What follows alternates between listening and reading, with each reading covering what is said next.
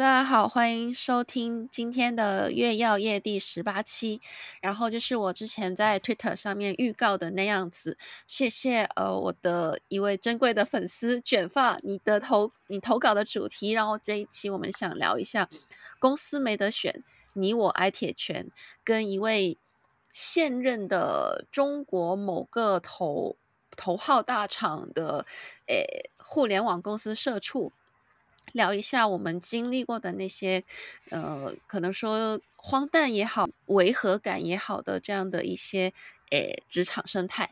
然后就先欢迎今天的嘉宾老张，老张可以给大家打打个招呼。Hello，各位粉丝朋友，大家晚上好。那个我叫老张啊，老张是我的化名，原因是因为在互联网公司太卷了，不敢用真名，否则的话我可能就要被 fire 掉。嗯、呃，那个今天也很开心，受到 Kimi 的邀请，来讲讲国内互联网大厂的一些，嗯、呃，光怪陆离的一些事情吧。我自己呢是在互联网大厂有待了，一六年到现在为止待了有七年的时间，七年时间经历过三个大厂啊，三个大厂的话、嗯、遇到过各种各样的事情吧，包括嗯，嗯被 PUA。包括，嗯、呃，被穿小鞋，也包括最后成为主管之后裁员，嗯，嗯，各种各样的事情都有吧。可以和大家聊一聊我的一些感受啊、想法呀。但以上言论仅代表我个人，不代表我的公司啊。嗯嗯，我我要我要特别给大家一些背景介绍，因为老张他其实是刚刚才下班的，然后现在是北京时间的九点多，然后就名副其实，我觉得他名副其实九九六员工。呃，那回到今天的主题吧，其实我蛮想用这个苏格拉底提问法来发问的，因为你刚刚已经提到了很多，就是跟呃。互联网公司生态，中国互联网公司生态它，它密切相关的一些字眼，像 PUA 啊，像像这个裁员啊，呃，那那你觉得就概就总结过往的种种这几年你经历过的这些有的没的的呃经历，你觉得你最大的感受是什么？就是走过这几年，有个关键词能够概括的话是什么？嗯，我觉得互联网公司很讲究丛林法则，嗯，嗯，弱肉强食。如果你懂规则，嗯，那你就能够活得很好；如果你不懂规则，你就会过得很惨。在特别是在经济不景气的时候，你会过得更惨。这套规则具体来说是有什么玩法吗？嗯，我我觉得玩法几个吧。第一个。嗯你要学会拿结果，这是最底层的逻辑。第二个的话是，你要学会善于表现。嗯，你是一个会拿结果且善于表现的人，那你在这里面是能够活得相对较好的。但如果你只是一个哪能拿结果但不善于表现的人，你只能说，嗯，保命。嗯嗯，但如果你又拿不了结果，你又不善于表现，那不好意思，你就是要被 fire 的人，这是我看到的整体的一个嗯一个规则吧。这第一个规则就是我说丛林法则大的规则。然后第二个规则的话是，你还是得要有人。当你有人的时候，你的所有的结果也好，表现也好，会被比会被你的会比你的人，就是认可你的人，他帮你无限去放大。也许你只做了零点一，但它可以给你放大到你是一点零，这是我自己的这两年的这五年的一个感知吧。然后这几年是七年吧。嗯，就大腿是吗？嗯，对的。如果你没有大腿，那你相对会活得会相对比较难。就像我一样，其实我跟老张曾曾经有一段时间是在同一家大厂里面工作过，是同事。就是就是我就是老张口中的那种又没有能力又不会来事的人。嗯，怎么来说呢？就是中国的互联网大厂还是属于人才过剩吧。嗯。人才过剩的情况下，就要拼命的证明自己。我最近有一个最大的感受啊，就是我们节后整体而言业务不是很好。业务不是很好，其实很多时候它是个客观规律，因为节后消费会相对而言比较弱一点。但科学合理的应该是做解法，我们做的我们增长不够好，我们去解如何做的更好的增长，以及追这个解法去做策略。但其实现在变成了一个证明题，你要每天不停的去证明我努力了，那证明自己努力有有高端的做法呀，就是我出了策略，还有中端的做法，然后嗯，我每天那一个在拼命的干活，还有低端的做法就是我证明我每天工作时长更长，现在已经变成了每天在拼命的证明自己工作时间够长，然后。来，从而去证明这个增长不是我不够努力，是真的是我努力了也带来不了。我还记得，就在我离开中国之前，呃，还跟同事讨论过这件事情，就是我们在一个就从总部落地到呃区域的一个项目，然后基本上就是大家都在抢活干，从总部到一一线的运营就是我。然后我就觉得很苦恼，就是每天看大家在呃那个项目群里面花式刷存在感，然后我那个算是前辈吧，我的前辈就跟我说，就是总结起来就是三句话：有进展刷进展，没进展呃刷刷思考，没思考就刷感悟，刷你对以上的进展跟思考的感悟，这样子。嗯。那你这个还是高端的玩法，嗯、那是前几年。嗯、现在我所在的大厂已经变成了证明自己工作时长要足够长的情况。嗯、我们的销售团队每天要去证明自己发了多少条微信，打了多少个电话，以此证明我在干活。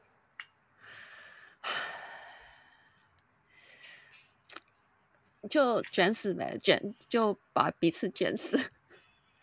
嗯，这边我我会认为卷最后的本质是，还是说说明啊，中国互联网公司没有太多的创新，还是在吃以前过往它的存量红利，在存量红利不够好的情况下，就要去做证明题，证明自己够努力，这第一个。第二个的话是中国的，客观来说，就是因为也没啥高科技行业，人才就过剩，过剩的话，那最终带来的结果就是大家都很血腥嘛，很丛林法则。嗯，我我们不像其他的国外的互联网公司，它本身而言具备技术垄断，那人而且人家的人才，嗯，也没有咱们中国，不能叫人才吧，就是，嗯，互联网民工没有咱们，互联网民工没有咱们这么多，嗯。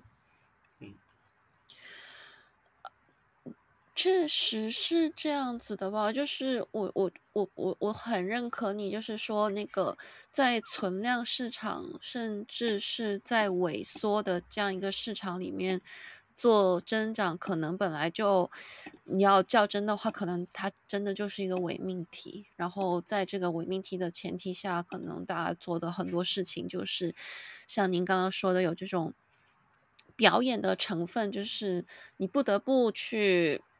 做一些其实没有真正去解决，其实在逃避你的真正要去解决的那个问题，就大家在伪装理性，我不知道这样子的一个呃行为，所以你现在就算是蛮熟练这一套游戏规则吗？可以这样我说吗？嗯，我只能说我熟，但是我不愿意去做。嗯。嗯嗯，有几个点啊。第一个点的话，你要我去做，我也完全可以融入到其中。但这种的话，对我个人而言，我其实会不是很适应。这第一。嗯。第二个的话，是我现在带的团队有这么多人，我不希望我的团队成为这样的一个一个一个团队，就是为了去证明自己的团队，为了去卷而卷的团队。我还是希望大家去做有价值的事情。所以说，在我这个层面的话，会基于整体的情况做一定的判断，在。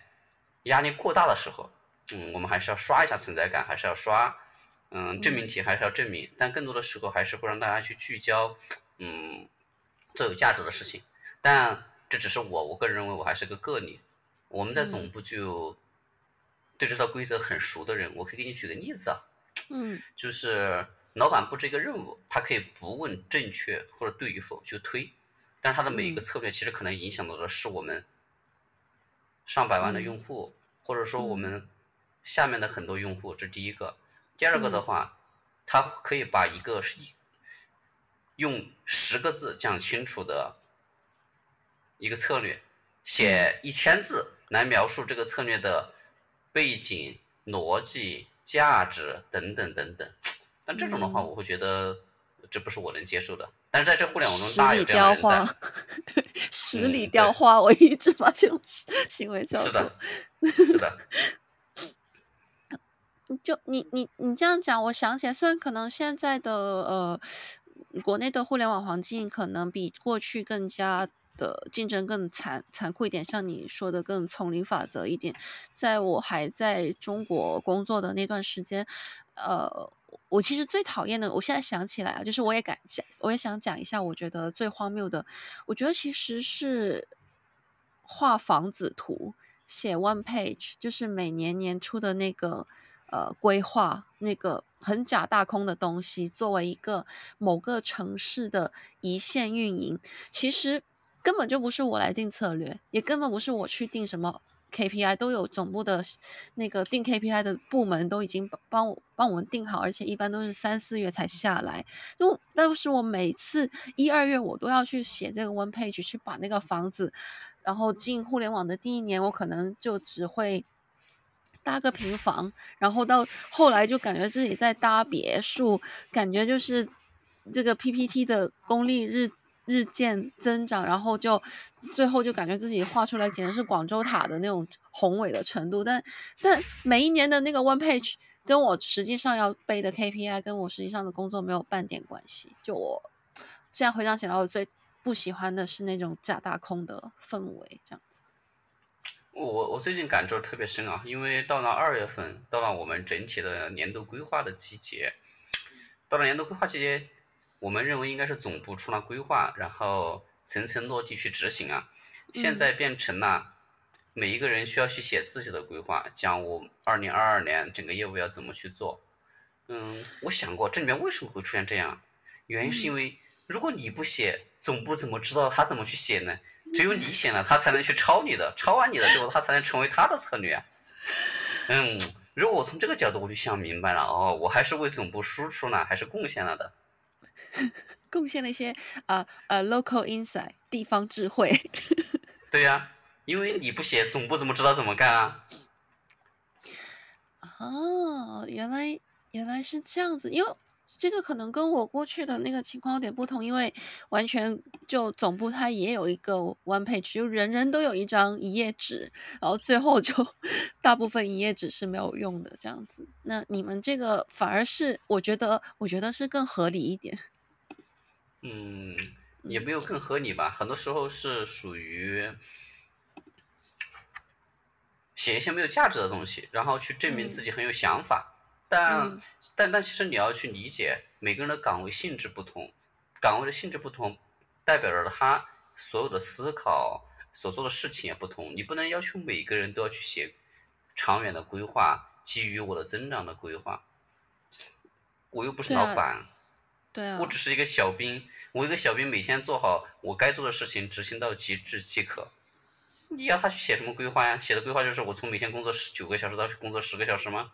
没有意义的，真的。而且你刚刚说到销售团队，那大部分人他如果他的工作就是 keep in touch，呃，with 那些那些客户的话，那你让他写一页纸，这个也太，你让他搭房子，按你们就是投行喜欢咨询公司喜欢的那套打法来，就太难为人了吧？嗯，是的，嗯，所以说这就是变成了一个证明题。现在很多互联网公司。嗯并不是在做解法，而是做证明嘛，证明自己在够努力，嗯、证明自己没有磨洋工。嗯，来来获得一些安全感嘛。确实身处在一个经常会组织架构大调整，呃呃，每年都向那个社会输出人才的这样一个环境下，肯定大家都是很焦虑的。其实你你自己是怎么看？因为因为我知道老张就。很多年都是这个 大毕业运动的幸存者吧，然后最近可能我不知道你是不是那个 decision maker，但是你应该目前做到这个职位也有需要去呃，起码是 deliver 这种就是要去裁员裁员的决定要去执行吧。嗯，我说一下我的心路历程吧。嗯嗯嗯嗯嗯。刚开始，嗯、呃，我是对于裁员啊，我是很不适应的。嗯。嗯，为什么很不适应啊？因为我我会认为每个人在这里其实都有自己的价值嘛。嗯。嗯他可能做的不够好，做的不够好，你应该是通过一种很目标导向的方式把它淘汰掉，而不是直接说，嗯，你，嗯，对，嗯，你应该用被 fire 掉了，对，对你被 fire 掉了，所以说我第一次裁员的时候我很紧张啊，我我是做那时候作为一个管理者，我非常紧张，嗯，我把他约到了会议室，和我们的 HR 在一起，然后告诉他你被 fire 了，然后。当时那个员工都已经一脸懵逼，因为他并不知道自己会被 fire，然后马上就走人，下一秒系统就被关闭。当时第一次，第一第一个时刻是非常的紧张，不知所措。第一次裁员，第二次裁员呢，我有预期了，嗯，因为你毕竟还是认识一些人嘛，就提前预知到可能未来三个月就要裁员了，那我自己心里有个判断，哪些人可能会被裁员，我就会给这些要被我裁员的同学啊打招呼。但这其实很残忍啊！你想，你的老板提前三个月给你打招呼，三个月之后你要被干掉了，你赶快去找工作吧，其实很残忍。但是我没有办法，我就会提前给他去说，OK，三个月之后你可能会被干掉，嗯，你先去找工作吧，很隐晦的给他去说。我认为在那一刻，我其实是，我觉得很悲哀啊！就作为一个主管，提前几个月给你的员工说你三个月之后会被干掉，我觉得这个是一个很悲哀的事情，你不是一个很称职的主管，对吧？嗯，第二个心态是悲哀，到现在为止，我觉得是变得很淡定了吧？很淡定是因为，在现在整体的氛围中，公司也在营造这样一个氛围。公司营造的氛围就是，我们每年都要裁员哦，给大家管理了预期，可能每个人都知道过几个月要被裁了。OK，大家就变得坦然了，那要裁就裁呗。嗯，我会认为，当你把一种不合理变成合理的时候，人也就从。嗯，人人也变得麻木了吧，只能这样说。就是 rational after action，就有种说法是行动后合理。就因为人类他本来就是一个很擅长将自自己的处境合理化的这样一种动物。然后你刚刚说的那种这样不合理变合理，确实就是就其实不仅仅是中国啊，你看像最近 Meta 大裁员，Amazon 大裁员，Google 大裁员，就哪怕是 Google 这种公司，你都期待它是有一种更体面的方式，但是没有，他们就是也是这样，早上跟你说走吧，下午的所有的嗯账号都已经消失，也不需要你交接，你就是工具这样子。嗯，所以说。嗯嗯，在整个社会互联网公司中，如果这就成为一种规则，那在这种规则中，你需要做的事情，第一个是，嗯，用毛主席的话叫做，嗯，抛弃幻想，嗯，后面一句又叫什么来着？嗯，开始战斗吧。就是你要你要明白你自己想要什么，基于这个自己想要的目的，一直持续性的去达到。嗯，我们不再是刚毕业时候那种热血的青年。哎，我要为了改变世界，我要为了这个公司做出多大的贡献？那我现在的心态就是，你给我这份工资，我一定要把这个事情做得更好，对得起我，对得起我的团队。就是这是一种偏狭隘的想法，当然大公无私的想法就是我要为公司创造价值。嗯嗯，但是就是你会不会有时候也会有这种怎么说，觉得？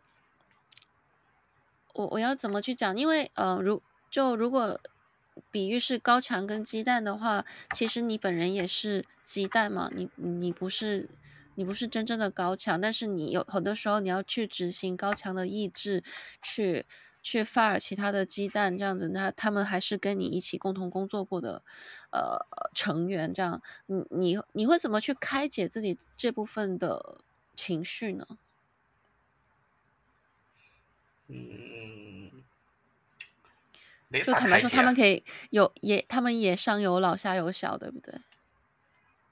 我只能在整个业务的过程中努力去帮他们争取更多，然后努力告诉他们这个规则是怎样的，让他们去理解这个规则，嗯、然后在未来的时候，嗯，嗯，去学会适应这个社会的规则吧。但我并不认为这种规则的是合理的，因为规则是丛林法则嘛。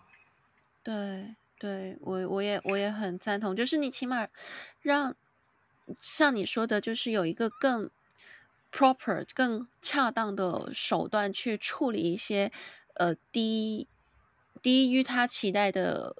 呃，成工作成果的这样的一些人，例如说，你可以给他 PIP 啊，你可以让走完这个流程啊，不是还有那种就是你可以内部再选职位啊，这样子就，哦，很直接的就把你当工具扔掉，这个我我也觉得这个是我蛮蛮难受的一个一一件事情。然后过去跟老张在同一家公司工作的时候，就我就是那个虽然没有被。裁到，但是我就我内心根本无法去去去去 support 我自己去继续留在那个职位，然后就曾经做了一些现在回头看不算是很好的选择，就是例如从那个动荡的但是仍然是核心业务的部门跳到一个内部的初创小部门这样子，就我现在回头看不是一个好的决定，但我当时真的是我内心没有办法承受那种冲击。这也是我觉得自己可能不太适合中国互联网工作环境的一个原因，一个表现吧。嗯，我们那个时候应该是在四五年前了吧？那个时候其实并没有，啊、并没有现在这么激烈啊。那个只时候只是小规模、小范围去做，嗯、大部分的话还是一种正常的状态。其实经历过去年、前年甚至今年，互联网人的心态变了，每个人都会更坦然的去面对，知道自己可能会被裁员。知道这个公司也就是这个样子，可能会 PUA 你，所以说大家都心态真的变化了，心态会变得，嗯，你可你你，我觉得可能是说使命感少了，自私多了吧。但这种自私是很正常的一种自私，原因是，因为我在这个公司如果不更自私一点，我可能就被干掉了。还有一点就是，我就算大公无私，可能也获得不了太多。对，就是。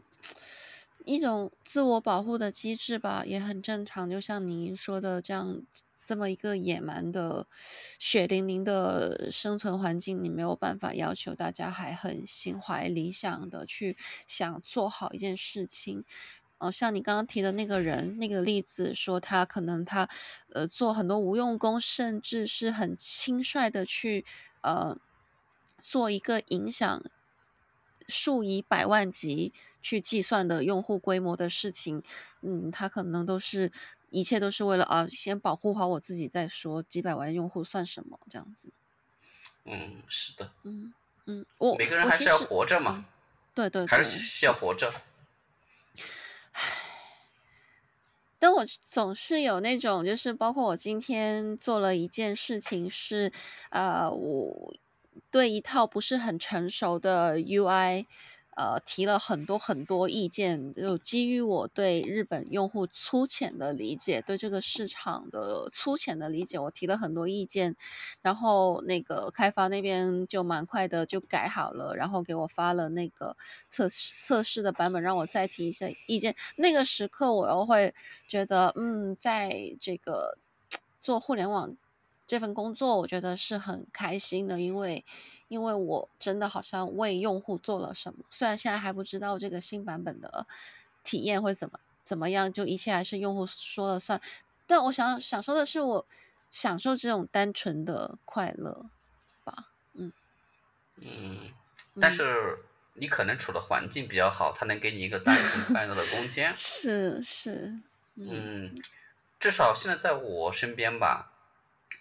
我我觉得五年前我会五年前或者六年前或者七年前我会享受这种乐趣，就比如我做了一个事情，它给这个社会创造了怎样的价值，它给这个用户创造了怎样的价值，嗯，我会更站于公大于私的角度去思考，嗯，但是经历过这两年啊，特别是去年和今年频繁的裁员，然后组织的变革，我至少以我或者我身边的人为例，好像以用户的角度去吃花去做事儿，并没有啊。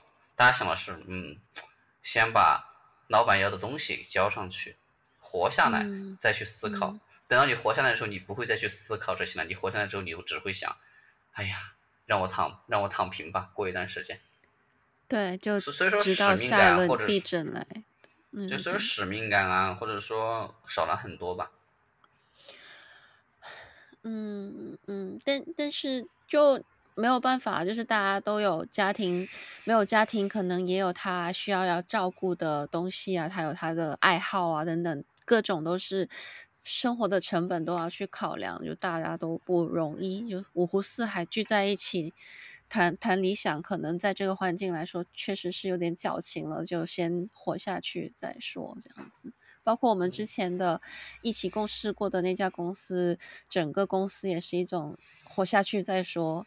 就在众多被铁拳击中的公司 里面的一家，对，活下去再说。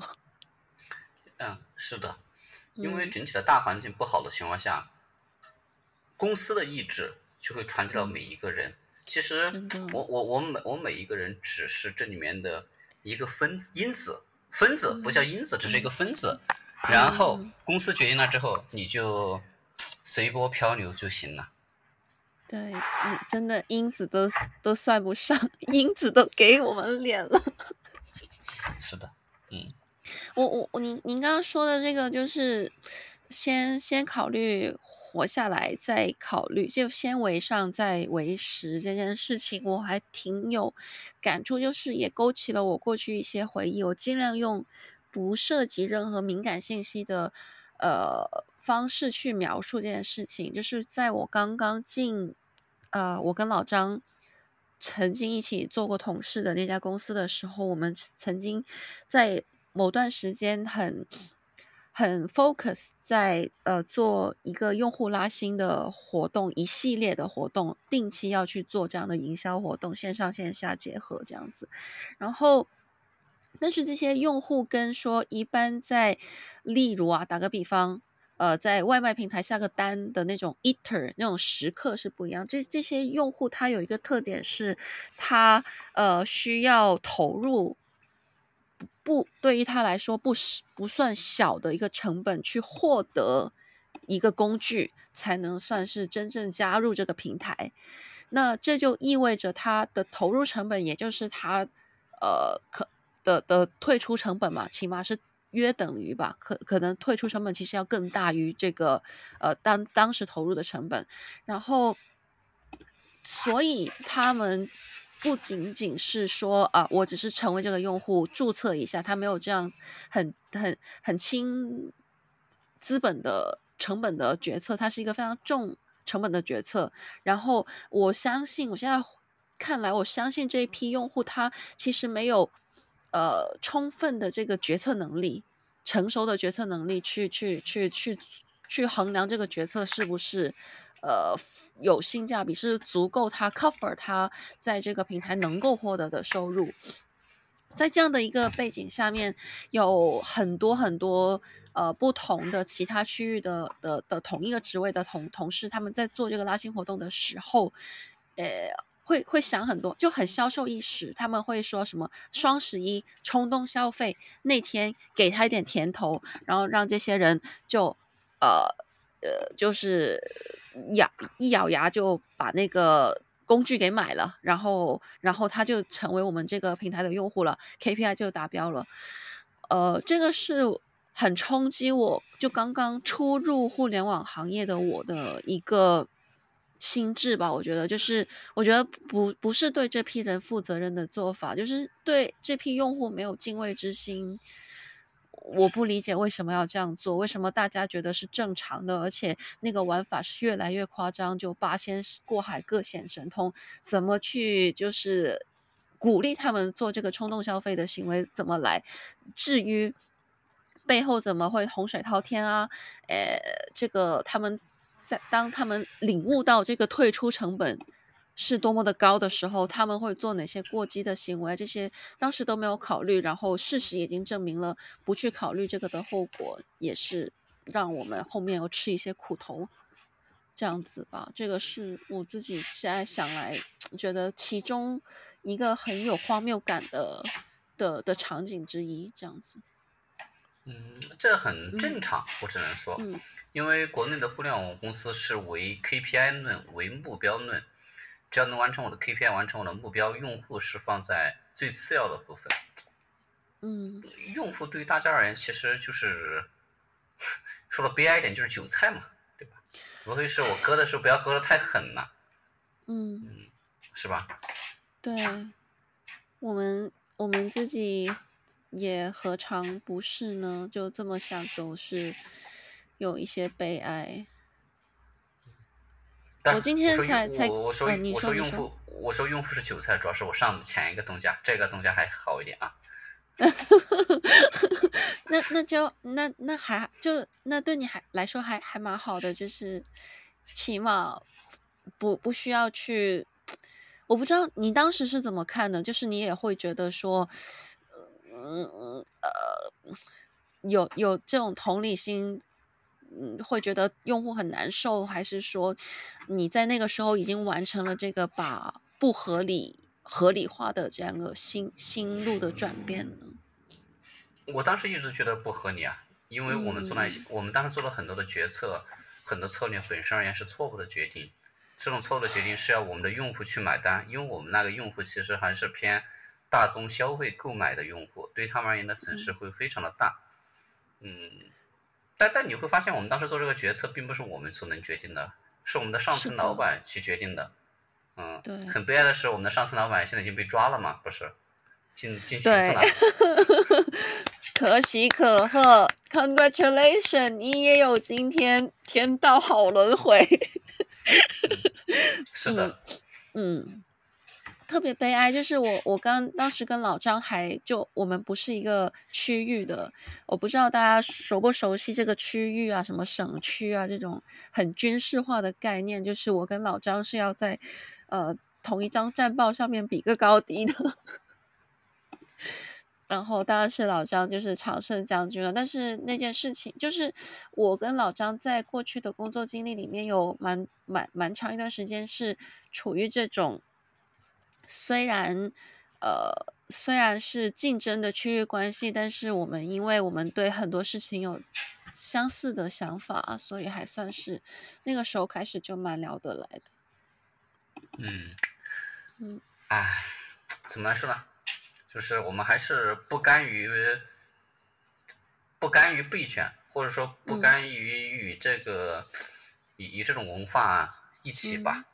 嗯嗯嗯，是的。然后包括你现在还也还是一股清流。然后我觉得我相信，就是做你的团队成员肯定是呃算是很。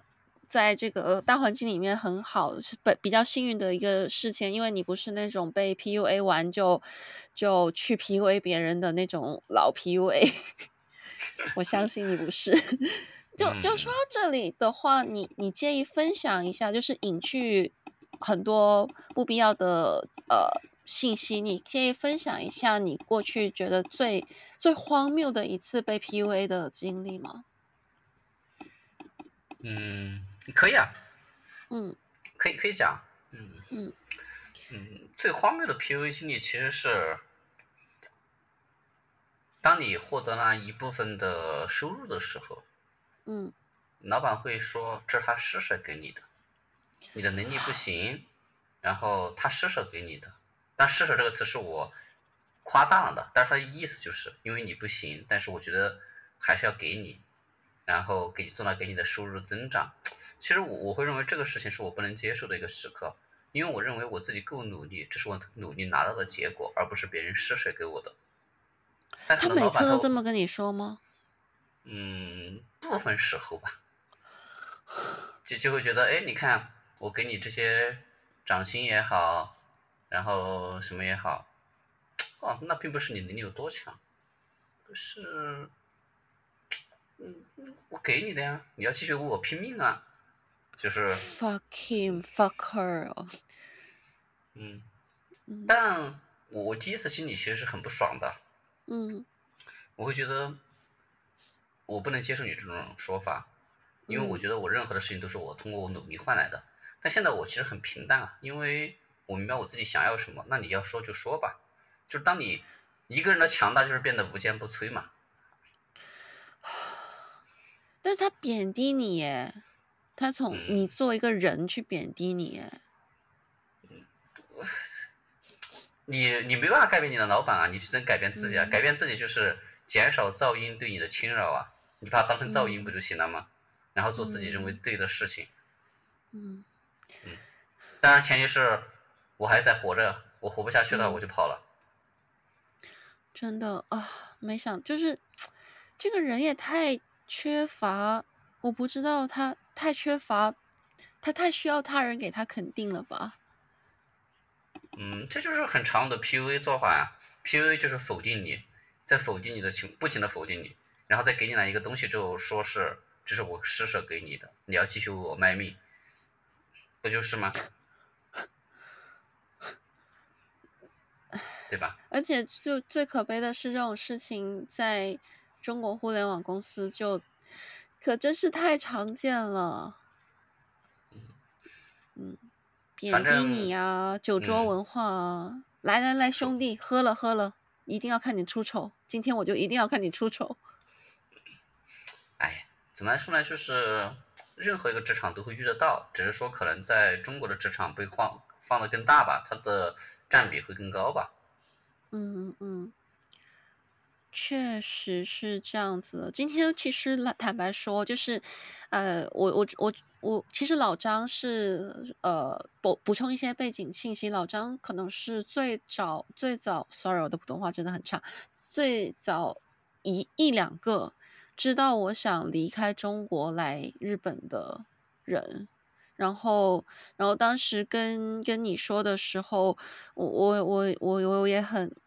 就我当时已经是做好决定的了，然后，当然我我也很清楚说，来到日本就是怎么说，哪里都不是天堂，也哪里都不是地狱嘛。就是来到日本，肯定也有新的焦虑跟紧张，类似我现在很明显我就有多一个紧张，我呃我在中国失业可能就失业嘛，反正我还是在我我我土生土长的城市做我的土著这样子，但是在日本就面临很现实的问题，就是我。我的身份是跟我的工作绑定的，就是我必须有份工作，能才能合法的留在一个国家这样子。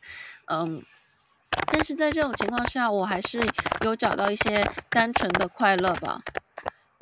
呃，就是说，您是还在加班吗？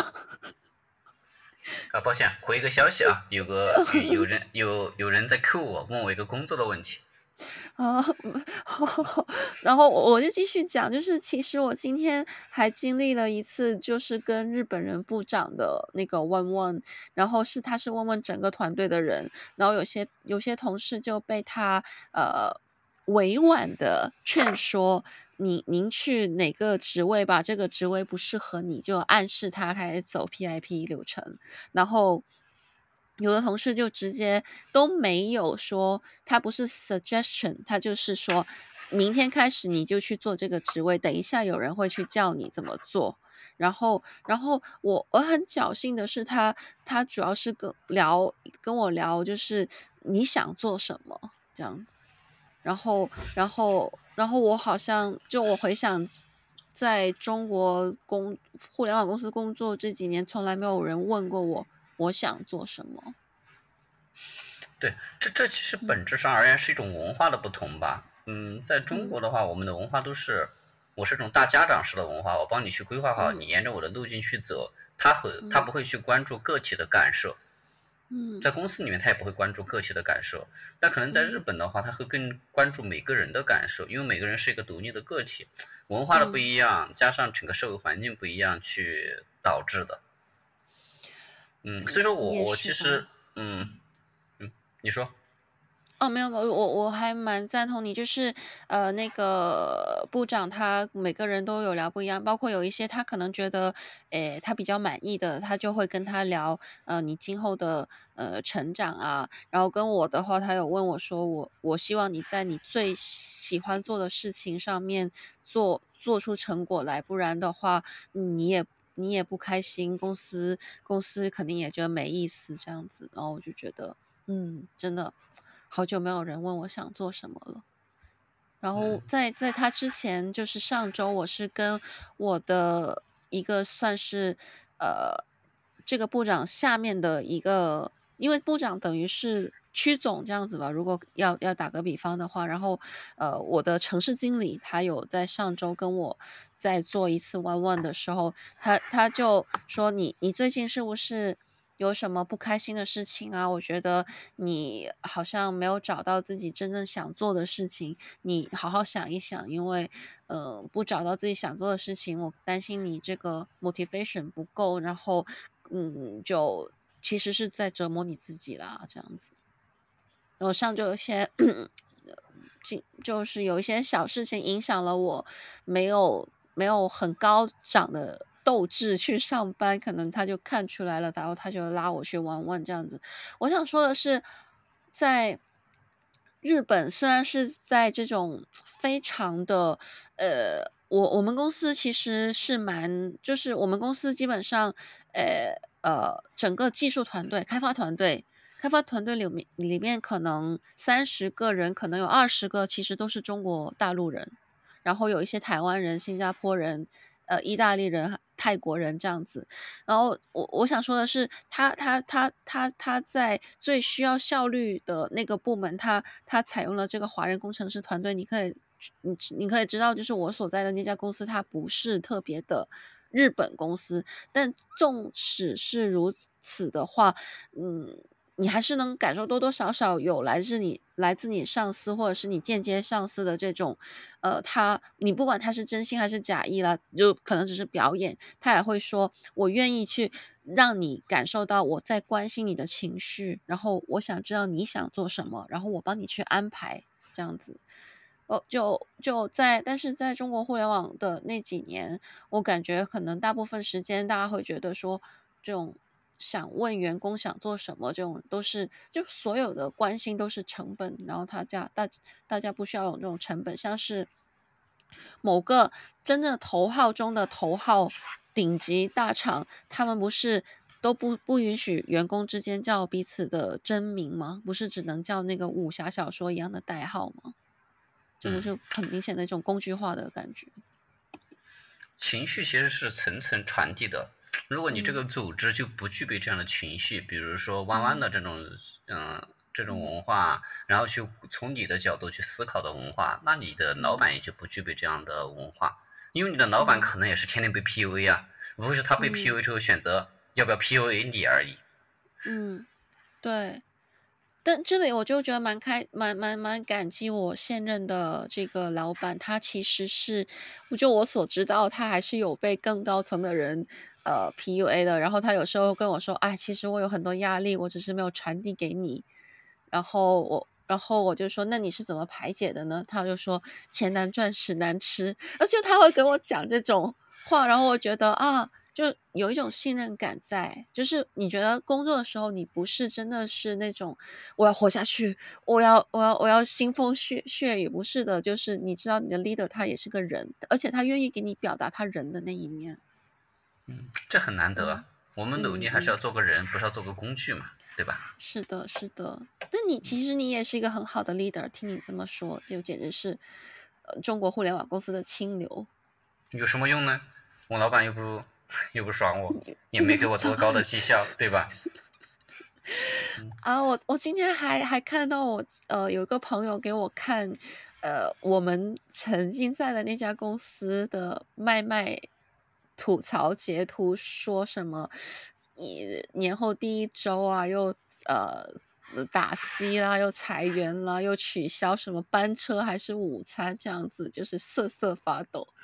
唉，想起来我们过去好多那种抱团的时刻。唉，压力大。真的，你你现在还就是因为也有。也有你的家庭要照顾，就感觉你现在现在已经是感觉我已经没有办法跟你共情很多痛苦的地方。刚像你刚刚说的那种把，把不合理的事情合理化，自己消化好。然后包括你上周跟你约这一期聊天的时候，你跟我说那个宝贵的周日一定要留给家庭，这样子，我觉得。我我好我好像还是停在原地的一个人，没有，其实你你们会过得更加的更加的幸福，因为你活出了自己的一些生活。像我们的话，在国内的话还是比较苦逼的，因为整体经济大环境不好，你不够努力你就被淘汰嘛，对吧？哎，现在其实复苏的怎么样啊？因为感觉现在就是在迅雷不及掩耳的速度放开了，然后然后感觉大家也阳的差不多了，是不是？其实现在也在复苏起来了。嗯，不好评价吧，因为如果你在谈这个，我就觉得会很敏感啊。虽然我是国内的，嗯、但我也得担心。嗯，第二天国安国安请我去喝茶呀。啊，不好意思。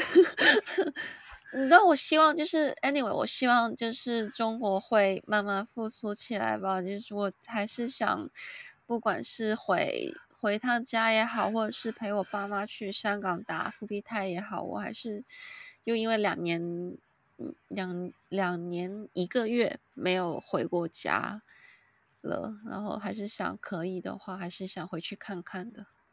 嗯，可以回来看一看，现在至少不隔离了嘛，对吧？对啊，太太太太太夸张了，之前隔离的那个成本也好，对心理的。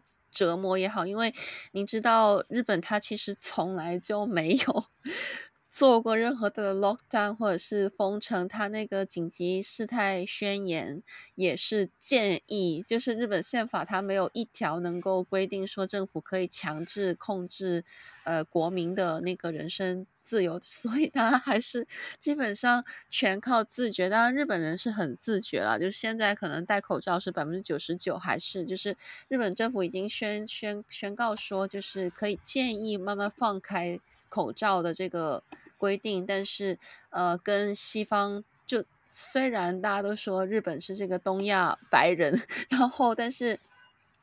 没有像西方那样，日本人还是呃基本上都把口罩戴得严严实实啊，然后就随处随处可见的酒精啊，但是大家还是该出去吃饭出去吃饭，呃该出去玩出去玩，然后如果你去什么新宿啊这种，你就现在真的是铺天盖地。我跟你讲，我上次去新宿三丁目找同同朋友吃饭，铺天盖地的广东话，就是一秒你闭上眼，你以为回到广广广东的那种感觉。然后就是那些香港游客就疯了一样过来，报复性消费，嗯、对，就所以所以那个时候说，大家说不管呃是呃从从日本这边认识的朋友，他们回回回国回家也好啊，或者是嗯在社交媒体上面看到的那些信息也好，说隔离，我就觉得我我可能没有办法去去去重新去适应这件事情了。是的，但现在还好了，现在相对较好一点了。嗯，唉，希望越来越好吧，只能这样说。真的，我也，我也，我也，我也希望就是，呃，就是，但我相信你的能力啦，以及你已经很熟知这套规则了，我感觉你还是能够在丛林法则里面，呃，只要你还是有那种战斗的意识，我感觉你还是继续能够。在新的一轮鱿鱼游戏里面存活下来的，我觉得你可以的。我就已经是放弃弃权跑掉的那种人了。哎呀，毕竟上有老下有小，还是得要活着嘛，还有房贷啊。嗯、啊，是哎，是哎，房贷。我现在，嗯、我现在，我现在真的是啊，你这么说，我觉得我。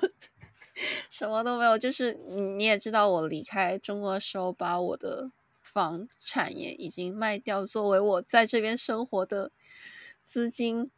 然后我现在觉得自己就好像刚刚毕业那个时候一样，什么都没有。嗯，不是啊，你收获了自由啊，同时你是在高点抛售的呀，你也赚钱了呀。你像现在的广东的，啊、现在广东的房市多不景气啊。对吧？哎，我我真的不知道，我不我不知道，现在连深圳也不景气吗？对啊，现在全国都不景气啊，所以说你也是既得利益者，只是说你是跑路的既得利益者。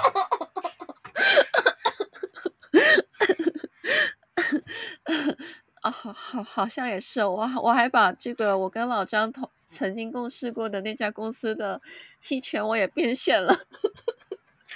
哎，你怎么能够变现呢？不都是我都变现不了啊？呃，我不知道，就是具体细节我们可以在这个播客之后讨论，但是我当时可以，就我现在可以讲的是，我就是够了那个期限之后，然后我发那个邮件给那家香港的，你知道那家公司，然后，然后呃，咨询了我确实是可以去做之后，然后我就把把钱就转转到我，哦，就完成了完成了交易之后，就把钱转到我现在日本的账户里面了。好的，我们待会儿交流，好吧？我现在还被套牢着呢。虽然你的用户不再是韭菜了，但是恭喜你，天道好轮回，您现在是 是的，嗯。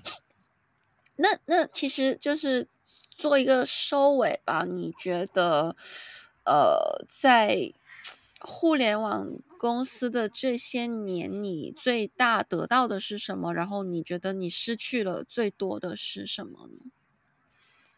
嗯，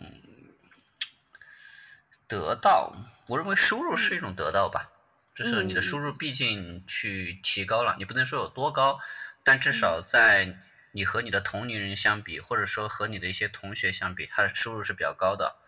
得到，失去，我认为两个方面的失去吧。第一个失去的是自我。嗯嗯，我我个人是一个比较理想主义的人啊。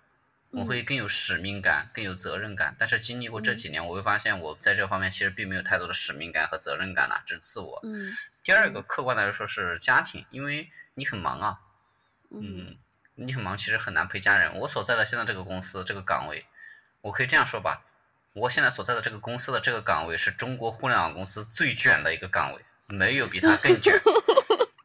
我们都是十一点钟还要工作的，周末还要工作的。我你不是九九六哎，这样子的话，九九六怎么可能啊？九九六那是一种福报，好吧？我们现在还够不到这种福报呢。哦，你现在是什么九九十一六吗？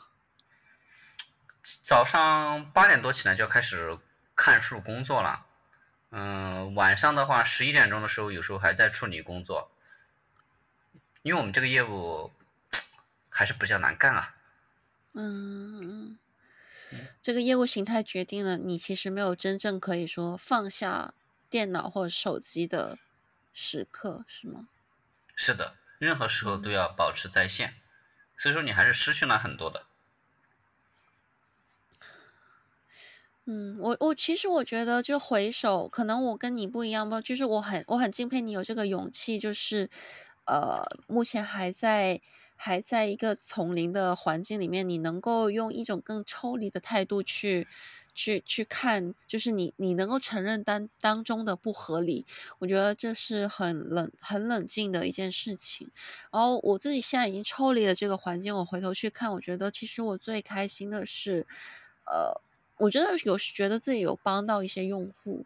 就是刚刚说到的那些需要投入蛮高成本去获得工具去加入平台的这些用户，我觉得，我真的有让他们在他们最走投无路的时刻，有一份相对呃不那么呃辛苦的体面一点点的这样的工作，去帮助他们度过他们人生低潮的时期，这个是我觉得最大的得到。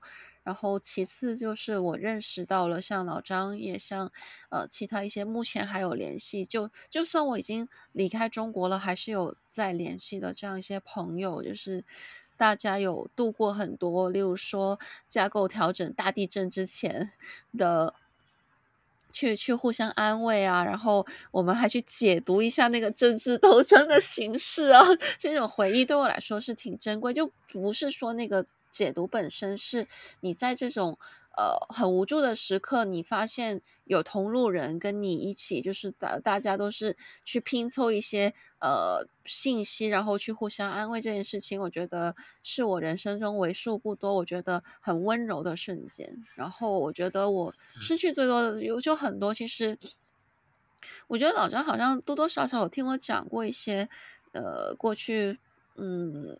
性骚扰啊等等的一些事情，我其实不是很不是很不是很想再提起，但是呃这些是呃像你说的，其实也是自我被被被侵蚀、被被伤害的一些部分嘛。这个我觉得我从嗯很底层的。的部分来说，我觉得我是跟你 share 这部分失去的痛苦的。嗯嗯嗯嗯，哎，怎么说呢？就是在职场中，你总会遇到一些，嗯、呃，这样的人，嗯，嗯，不可避免。但是在这个过程中，不要把它当，不要把不合理当成合理，我认为这是最重要的。你要明白这是不合理，嗯、然后在这种不合理中，尽量去寻找你自己的生存空间。嗯，这就是我给我的团队说的，就是我给我团队每个同学都说，无论你的绩效拿得好还是坏。拿好呢，不是公司给你的施舍，也不是我给你的施舍，这是你应得的。拿的不好，那的确是可能证明你做的不够好，还需要去努力。如果任何时候你当成是一种施舍，那这是不对的一种价值观。这是我跟我团队说的。真的。就是我们明白要明白明白这些会更重要吧？要把要知道什么是对的，什么是不对的。你可以选择做不对的事儿，但你不要把不对当成对。真的，真的就。